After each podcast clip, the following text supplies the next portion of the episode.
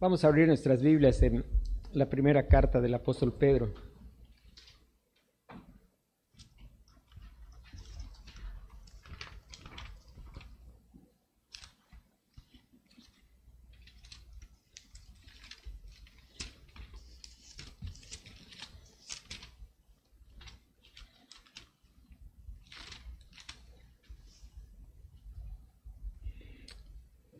Vamos a dar lectura al capítulo uno.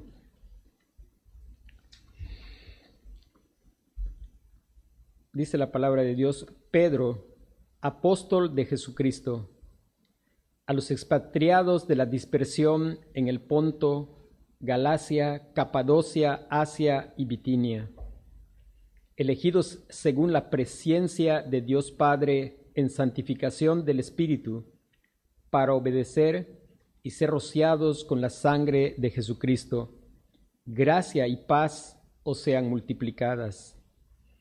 Bendito el Dios y Padre de nuestro Señor Jesucristo, que según su grande misericordia nos hizo renacer para una esperanza viva por la resurrección de Jesucristo de los muertos, para una herencia incorruptible, incontaminada e inmarcesible, reservada en los cielos para vosotros, que sois guardados por el poder de Dios mediante la fe, para alcanzar la salvación que está preparada para ser manifestada en el tiempo postrero, en lo cual vosotros os alegráis, aunque ahora por un poco de tiempo, si es necesario, tengáis que ser afligidos en diversas pruebas, para que sometida a prueba vuestra fe, mucho más preciosa que el oro, el cual, aunque perecedero, se prueba con fuego, sea hallada en alabanza,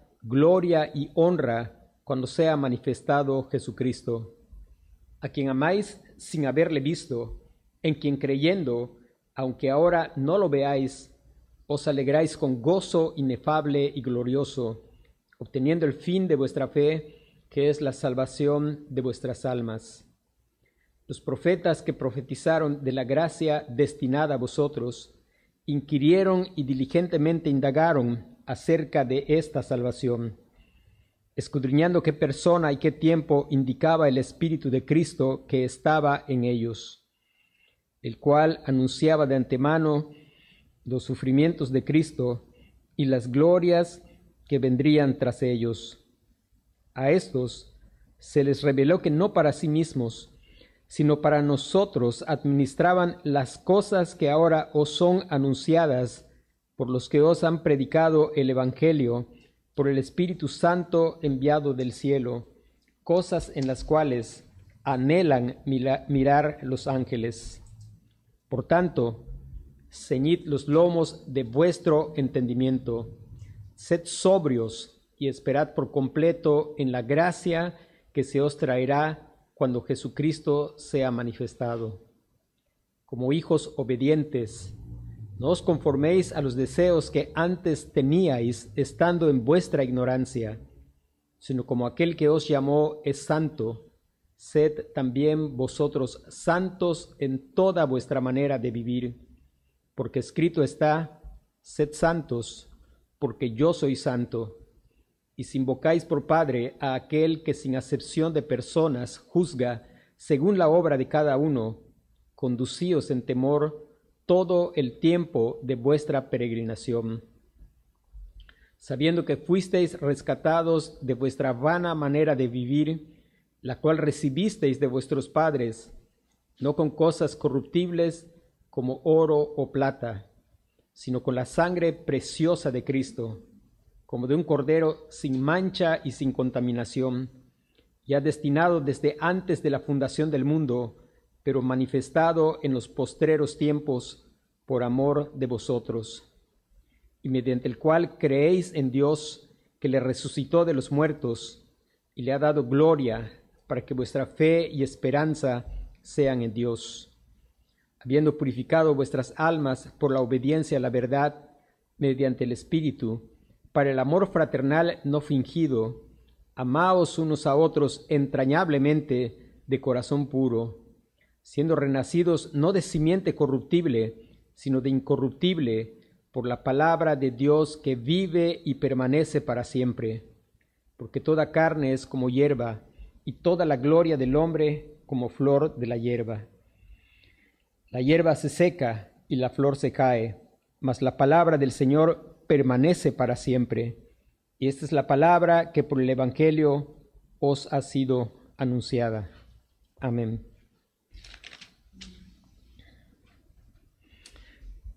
Vamos a meditar los versículos tres y cuatro. El domingo estábamos haciendo énfasis en la misericordia, la importancia de recordar siempre la misericordia. El salmo que leímos también nos hace recordar la misericordia del Señor. Y yo creo que hay algo que nunca podremos hacer énfasis suficiente. Nuestro tema hoy es por Cristo y su obra. Y es, nunca podremos hacer suficiente énfasis en la importancia, la centralidad de Cristo y de su obra. Leer la carta es mirar lo que Cristo y su obra hace en una persona. Podemos ver cómo alguna vez Pedro le dijo al Señor Jesús, cuando el Señor estaba hablando de su obra en la cruz, intentó decirle al Señor qué es lo que tenía que hacer y que no, pues que no le aconteciese tal cosa al Señor, tratando de guardar al Señor de los sufrimientos, porque esas cosas reflejaban la manera en que Pedro pensaba que el Señor debía hacer las cosas. Pero vemos a un Pedro que ha aprendido que lo que tiene que suceder es que nosotros vivimos como el Señor tiene que hacer las cosas. Y ya no es un Pedro tratando de huir de la, de la angustia, del sufrimiento, sino es un Pedro que está escribiendo para confortar y consolar a aquellos elegidos en Cristo. Y eso es hecho por la persona y por la obra del Señor Jesucristo. Y cuando nosotros miramos el, el versículo tres, dice: bendito el Dios y Padre de nuestro Señor Jesucristo, que según su grande misericordia nos hizo renacer para una esperanza viva. Una de las cosas que es claro es, es por Cristo y por su obra que el Padre nos hizo nacer de nuevo. Es por Cristo y por su obra que el Padre nos hizo nacer de nuevo. Esto nosotros lo podemos mirar en diferentes partes de la Escritura. En el Evangelio de Juan, el apóstol Juan escribe en el capítulo uno, hablando de la venida del Señor Jesucristo, y dice, vamos a, a mirar Juan capítulo uno.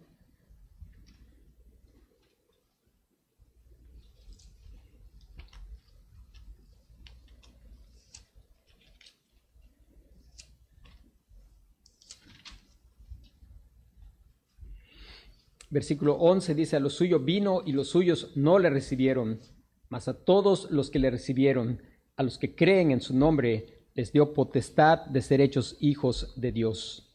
Y aquí, hablando del nuevo nacimiento, dice, los cuales no son engendrados de sangre, ni de voluntad de carne, ni de voluntad de varón, sino de Dios. Es por la obra del Señor Jesucristo, desde su venida y sobre todo su obra en la cruz. El apóstol Pedro está haciendo énfasis en su resurrección, y si Él resucitó es porque Él murió por nuestros pecados. Si Él resucitó es porque Él dio satisfacción a la demanda de la justicia. Es porque el Padre se agradó de Él, y es por causa de esa obra que el Padre ha hecho nacer de nuevo a aquellos que Él había escogido en Cristo desde antes de la fundación del mundo.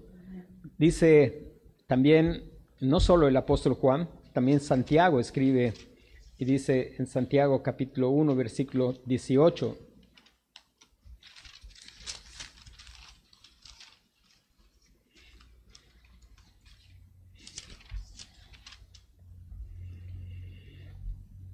Está hablando del Señor y dice, desde el versículo diecisiete, dice, toda buena dádiva y todo don perfecto desciende de lo alto, del Padre de las luces, en el cual no hay mudanza ni sombra de variación. Él, de su voluntad, nos hizo nacer por la palabra de verdad para que seamos primicia de sus criaturas. Es hecho por la voluntad de Dios. Aquellos que están en Cristo son nuevas criaturas y están en Cristo porque el Padre los trae al Señor Jesucristo.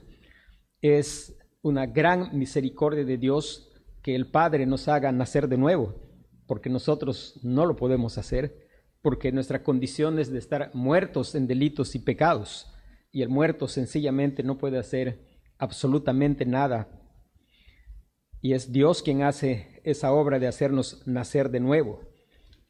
En el capítulo tres del Evangelio de Juan, el mismo Señor Jesucristo, hablando de la necesidad de nacer de nuevo, dice, capítulo tres, dice, había un hombre de los fariseos que se llamaba Nicodemo, un principal entre los judíos. Este vino a Jesús de noche y le dijo, Rabí, sabemos que has venido de Dios como maestro, porque nadie puede hacer estas señales que tú haces si no está Dios con él. Respondió Jesús y le dijo, de cierto, de cierto te digo, que el que no naciere de nuevo no puede ver el reino de Dios. Dice Nicodemo, le dijo, ¿cómo puede un hombre nacer siendo viejo? ¿Puede acaso entrar por segunda vez en el vientre de su madre y nacer? Respondió Jesús, de cierto, de cierto te digo, que el que no naciere de agua y del Espíritu no puede entrar en el reino de Dios. Lo que es nacido de la carne, carne es, y lo que es nacido del Espíritu, Espíritu es. No te maravilles de que te dije, os es necesario nacer de nuevo. Y el Señor empieza a hablar de la necesidad de creer, de confiar en el Señor Jesucristo, porque es a los que le recibieron, a los que creen en su nombre, les dio potestad de ser hechos hijos de Dios. Y es obra del Padre, por causa de la obra, la persona y la obra del Señor Jesucristo. Si no es por la persona y la obra del Señor Jesucristo, pues no hay esperanza de un nuevo nacimiento. Dice después nuestro pasaje, nos dice por qué es que nos ha hecho nacer de nuevo. Es hermoso poder mirar en la carta del apóstol Pedro, mirar cuántas veces dice para. Y cuando esté en casa y lea, es, es hermoso poder mirar cómo va hablando para qué el Señor ha hecho la, la elección de su pueblo. Y dice, después nos hizo renacer para una esperanza viva. Nos hizo renacer para una esperanza viva. Y si bien la frase por la resurrección de Jesucristo implica la persona y la obra del Señor Jesucristo, su obra de redención, también implica algo muy directo, que es el hecho de que el Señor Jesucristo resucitó y nuestra esperanza es viva. Porque, ¿cuál es nuestra esperanza? Nuestra esperanza es más allá de simplemente, como algunas personas dicen, y bueno, la Biblia misma dice, de un lugar con calles de oro y mar de cristal. Pero nuestra esperanza es mucho más grande que eso. El apóstol Pablo, en la carta a Tito, menciona exactamente cuál es nuestra esperanza, que es una esperanza viva. Cristo resucitó, Él mismo es nuestra esperanza. Tito dos, versículo trece dice, aguardando la esperanza bienaventurada y la manifestación gloriosa de nuestro gran Dios y Salvador Jesucristo. Aguardando la esperanza bienaventurada y la manifestación gloriosa de nuestro gran Dios y Salvador Jesucristo. La esperanza viva es la esperanza que motiva al creyente. El apóstol Pablo estaba con una gran motivación que era conocer a Cristo Jesús. Dice, por amor del cual lo he perdido todo. Él decía que anhelaba aquel tiempo en que él uh, pudiera ver al Señor. Él decía, para mí el vivir es Cristo, el morir es ganancia. Y el apóstol Juan, en su primera carta, también habla de la esperanza cuando él dice, amados, ahora somos hijos de Dios, y aún no se ha manifestado lo que hemos de ser, pero sabemos que cuando Él se manifieste seremos semejantes a Él, porque le veremos tal como Él es. El Padre, por causa de la obra y la persona del Señor Jesucristo, nos hizo renacer para una esperanza viva. Esa esperanza viva es la esperanza de ver a aquel que nos amó y nos lavó de nuestros pecados con su sangre. Pero también dice el pasaje, dice, para una esperanza viva por la resurrección de Jesucristo de los muertos. Y hay otro para, dice, para una herencia, para una herencia.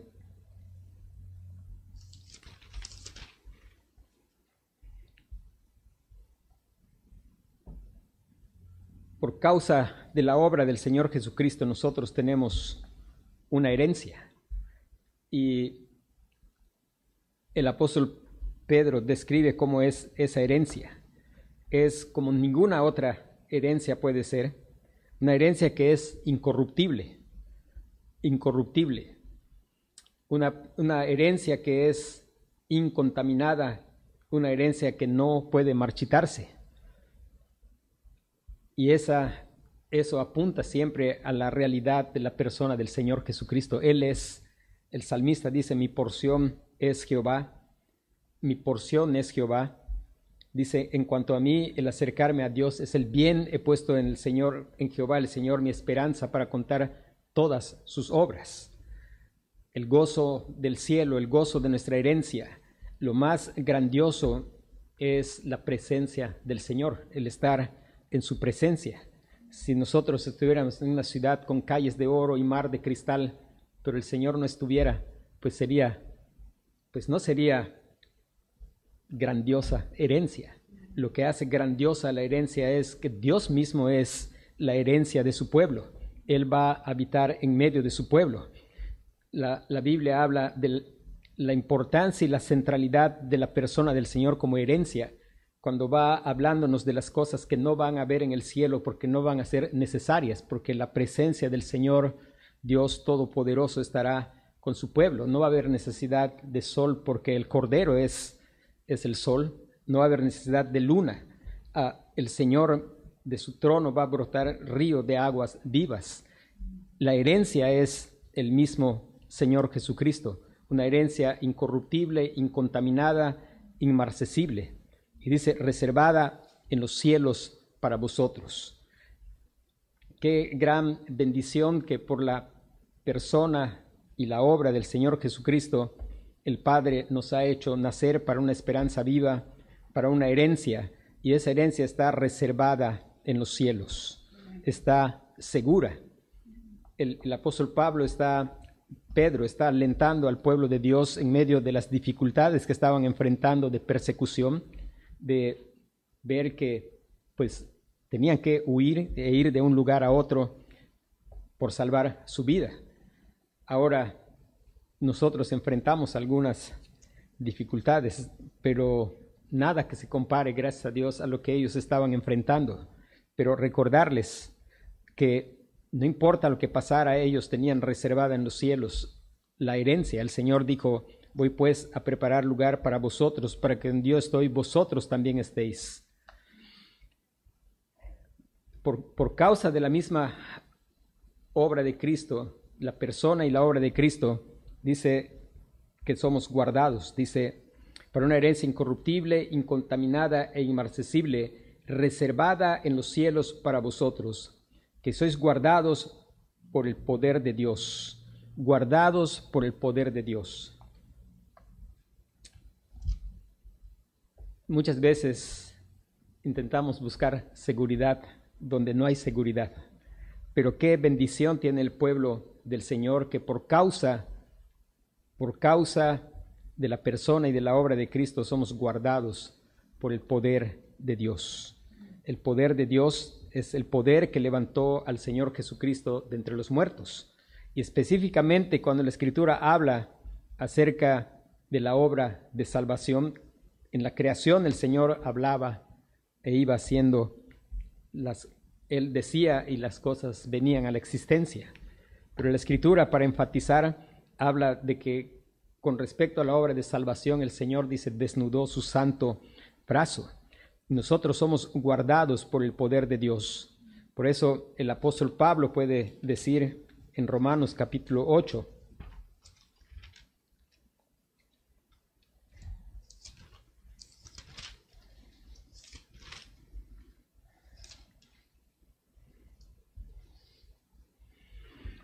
Versículo treinta y cuatro dice, ¿quién es el que condenará? Cristo es el que murió, más aún el que también resucitó, el que además está a la diestra de Dios, el que también intercede por nosotros. ¿Quién nos separará del amor de Cristo? Tribulación o angustia, o persecución, o hambre, o desnudez, o peligro, o espada. Como está escrito, por causa de ti somos muertos todo el tiempo, somos contados como ovejas de matadero. Antes, en todas estas cosas somos más que vencedores por medio de aquel que nos amó. Por lo cual estoy seguro de que ni la muerte, ni la vida, ni ángeles, ni principados, ni potestades, ni lo presente, ni lo porvenir, ni lo alto, ni lo profundo, ni ninguna otra cosa creada nos podrá separar del amor de Dios que es en Cristo Jesús, Señor nuestro. Somos guardados, y aquí Pablo está haciendo específico que es por causa de la persona y de la obra de Cristo que el pueblo del Señor está seguro, no importa lo que llegue a nuestras vidas. Somos guardados. Ahora, aquí dice el apóstol Pedro que somos guardados por el poder de Dios, pero dice mediante la fe, mediante la fe. El apóstol Pablo en Efesios capítulo seis, versículo dieciséis, nos llama y dice,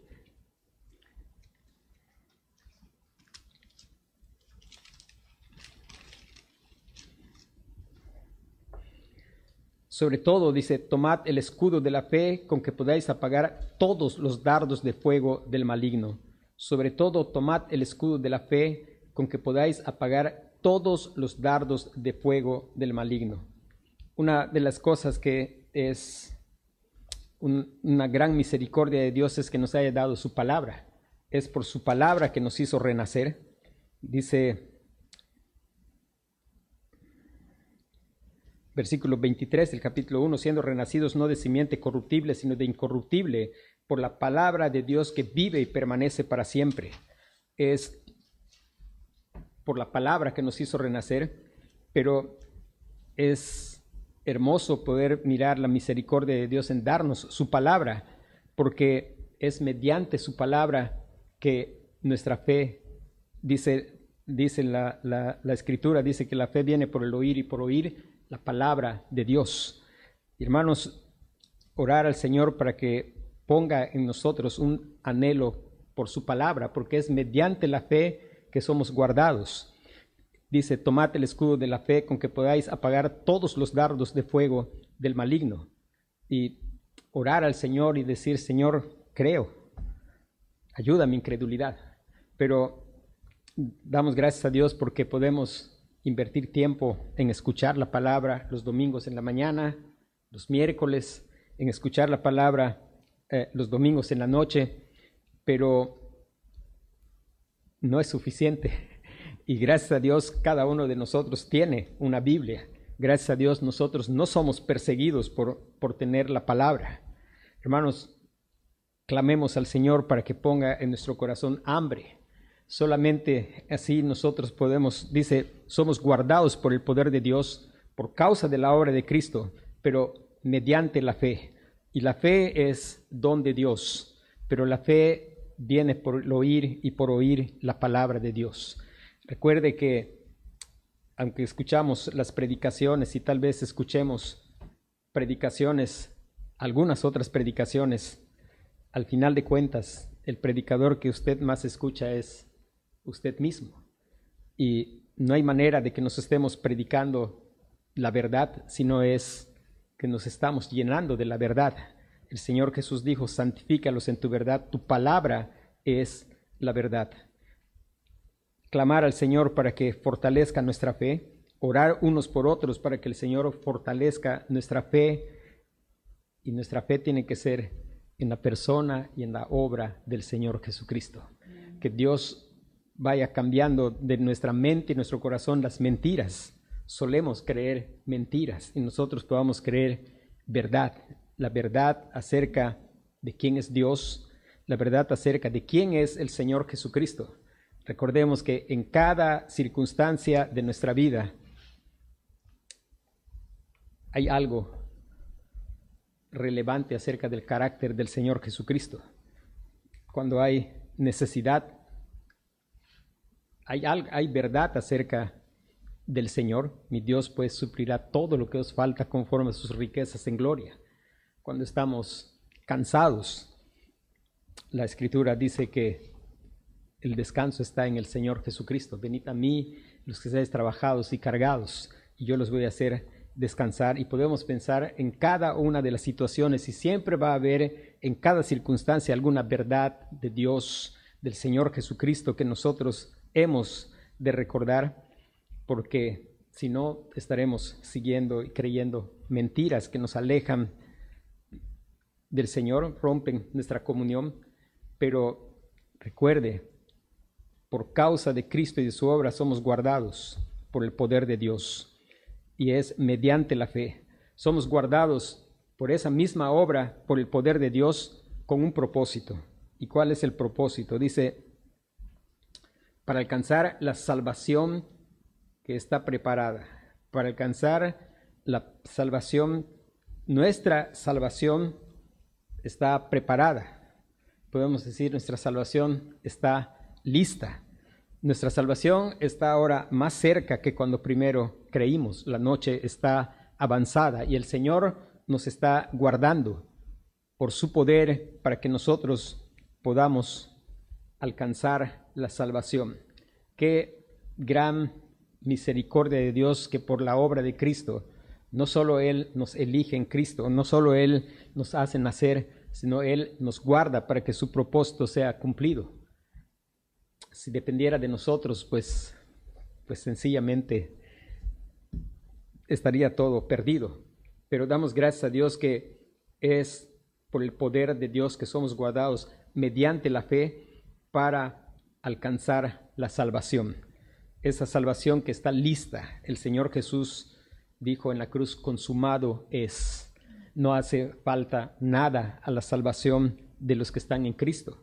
A la salvación de aquellos que el Señor ha hecho nacer por la palabra de verdad, su salvación está completa y ellos van a alcanzar esa salvación.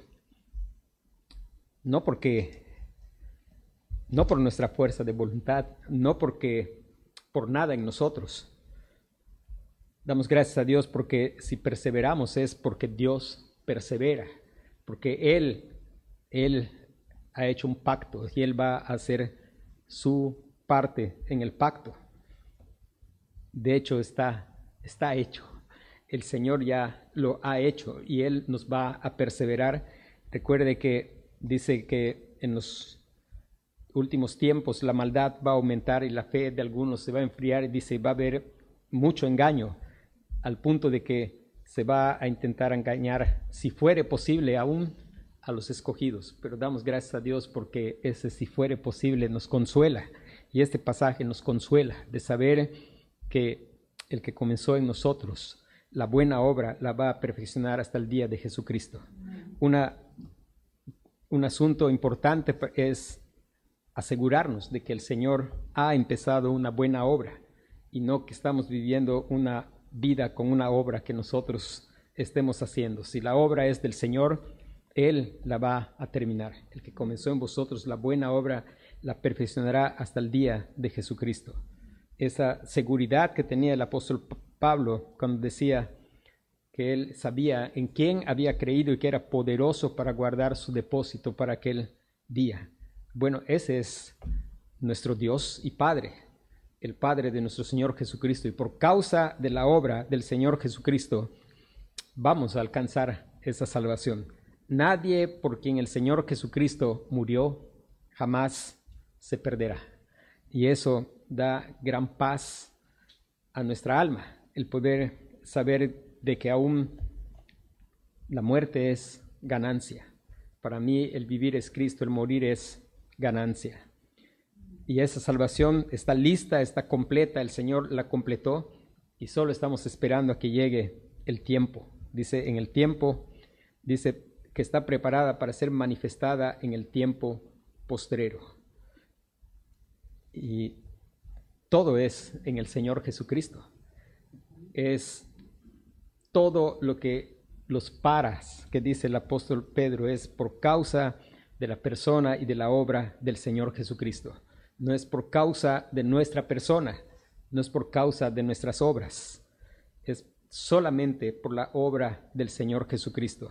Es por causa de esa obra que, que se hizo manifiesta, en esa obra se hizo manifiesta su gran misericordia. Y el apóstol Pedro está consolando, pero está ayudándonos a recordar que todo es por la obra de la Trinidad. Recuerden, nuestra salvación es trina. Es, él dijo en el versículo dos, elegidos según la presencia de Dios Padre en santificación del Espíritu para obedecer y ser rociados con la sangre de Jesucristo. Y la gloria es para Dios en nuestra salvación, en nuestra elección, en nuestro nuevo nacimiento. No, nos, no es propio el salir a felicitar a alguien que cree, sino alabar al Señor cuando alguien cree, porque Dios es el que le dio la fe para creer. Vamos a orar.